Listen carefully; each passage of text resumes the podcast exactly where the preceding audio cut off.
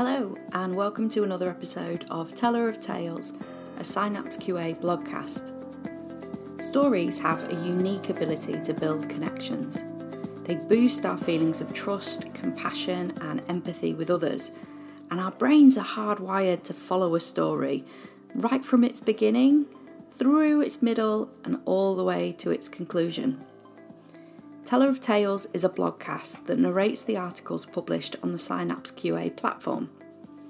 My name is Beth Marshall, and I am a software tester who enjoys collaborating, blogging, and supporting other people in the global software testing community. In this week's Teller of Tales, we hear from Rajiv Ranjan. He's a senior software engineer in test who lives and works in Singapore. Listen up to hear Rajiv's musings on impact analysis in his story Are We Testing Too Much, Too Little, or Just Right? We hope you enjoy this tale. Are we testing too much, too little, or just right? We've made a change and it will require at least one week to test. We've made a small change and it doesn't require any testing. We're blocked as we just figured out we've got a dependency on the server team. We frequently hear the above statements in our day to day Scrum meetings. Most of the time, we end up paying the cost for them in terms of these pain points. The testing area is too wide and difficult to focus on. Dependency is uncovered at a very late stage. Risks are uncovered as defects, chaos all around while fixing those defects at the last minute. The world around us also keeps changing. In fact, it's unavoidable that even the most well developed software systems will need to make changes in order to keep up with the challenging world. Testing is also efficient when we know what to test, how much to test, and when to stop. We cannot test the entire application. So, this brings a very important question Are we testing too much, too little, or just right? It's very difficult to answer unless we know the impact of the changes we made. So, in order to know the answer, we have to go back to 1996 when Robert S. Arnold and Shawn A. Bohner coined the term impact analysis this means identifying the potential consequences of a change or estimating what needs to be modified to accomplish a change. In simple terms, it provides an accurate understanding of the implication of a proposed change.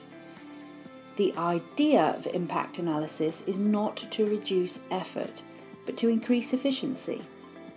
It gives us an understanding of areas of the system that may be affected due to the change in the particular section or features of the application. Impact analysis will help us to determine what to test, and based on that, we can determine how much to test and when we can end test execution. Impact analysis can be done at various levels, be that requirement, design, development, or testing. Here are two types of impact analysis that we can use. The first type is traceability impact analysis, which helps to determine the scope of the change. Change can be software behavior in the requirement phase, system architecture in the design phase, code in the development phase, or test code or test cases in the testing phase.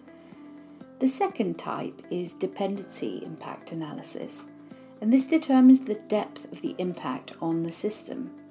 Systems can be like client server in the requirement phase, design documents or architecture diagrams in the design phase, build system or unit or integration test systems in the development phase, or to test data or test infrastructure in the testing phase. Skipping impact analysis doesn't change the size of the task, it just turns the size into a surprise. In the product development, surprises are rarely good news. Before the team says, sure, no testing required, in response to a change request, we should spend time on impact analysis. Let's go through some examples to understand how it can be applied. Example 1 Rewrite of a mobile app. This is a feature enhancement on an existing feature. We already had a mobile app. Now we want to rewrite the app with a new UI. Let's use traceability impact analysis to try and find out the scope of the change, very high level scope, in different phases. Requirement Client app UI look and feel will change, but the server API need not, as they will serve the same as the older app. Design Component design needs to be changed. Development server API remains the same, but the client side code needs to change. Testing UI related test cases need change as we are rewriting UI, but business logic related test cases remain the same. Some test case for older UI might go away as well. Let's use dependency impact analysis to try to find out the depth of impact on the system. Requirement client app system will change, but the server remains the same. Design, architecture diagram, and design documents need to be updated as we are using new technologies. Development, server API code remains the same, but the client side code needs to change. The build system might need a change if we're using new UI technology. Testing no change in test data as the business logic remains the same. No changes on the test system as well. Example 2 A software installer does not install in OS with European language locale on Windows. This is a defect which was found during release and we need to fix it. Let's use traceability impact analysis to try and find out the scope of the change at different phases. Requirement no change as the requirement is still the same. Design no change as no new requirement is introduced. Development install code for Windows. Installer code for Windows needs to be changed. Testing. We need to test installation related test cases in various locales. We might run automation test cases on the localized OS as well. Let's use dependency impact analysis to try and find out the depth of the impact on the system. Requirement Client installer needs to change. Design No change. Development no change in development systems as well. Testing, we will need new test machines with the localized OS. As you see above, it is very easy to call out what is in scope and where it needs to be changed. Once we make the change, we'll also know what the risk is as well. We've been using impact analysis in Autodesk for almost three years now and it has helped to reduce our release work and brought stability in our software. It allows us to identify dependencies at a very early stage. We are moving our focus from actual change to after effects of the change. It helped us to know the system better day by day. Since we know what the impact is, we can easily document the risk associated with it we can easily identify the defect cluster and address it more confidently.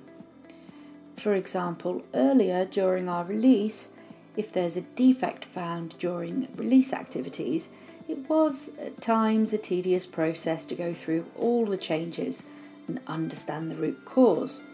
But with impact analysis, we've already covered it, since we list out impacted areas, risks, and flows that have changed we just have to go through that and easily find out the change concerned. With respect to dependency identification, we can inform stakeholders at an early age itself when stories are being discussed that we will need this change from your side. You may ask what the timeline of this is and when we should start the impact analysis of features. I suggest starting as early as possible. It will be better when the story is in the backlog and ready to be groomed. This will give a lot of confidence to the team to find out stakeholders to determine how much effort goes in. In short, delivering the feature becomes easy.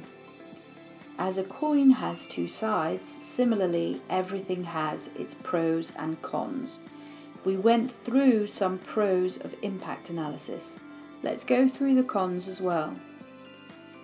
Impact analysis can be done by someone who knows the domain and system it is difficult to do by someone who is new to the system. It cannot be applied to a scenario where the feature is created from scratch, as there is no existing feature to understand the impact analysis of. It takes time to do, so it is always advised to start as early as possible. I'd like to say that impact analysis is not just methodology to, to adopt. I believe it is a thought process. Every change we make in our software day to day, we have to understand or analyze the impact of the change we made, which can be anything like testing the code change, software change, a design change, or a requirement change. We have to keep thinking about what will be the after effect of the change and keep looking for answers to the question are we testing too much, too little, or just right? This doesn't guarantee that you're going to have 100% defect free software. In fact, there are no 100% defect free pieces of software in the world. But if you adapt impact analysis, then you can at least make sure that you will not have any major defects. Even if you unearth defects, it would be very easy to mitigate the risk around them and push towards release. You will have more control and less risky releases. I hope after reading this, the team will go back and start putting thoughts on what will be the impact of this change, in addition to what changes do I have to make. Most of the time, we put so much focus on the change that we forget about the side effects of the change. I hope my experience with impact analysis helps to bring light to this. Thank you for listening. We hope you enjoyed this story. Your feedback matters. Support us by sharing your thoughts on Teller of Tales and show your love by spreading the word. If you've enjoyed today's testing story, make sure to share with your network. Until next time with another tale, it's Beth signing off. You'll find Synapse QA in all the usual places. Follow them on social media for regular updates. Until next time, goodbye.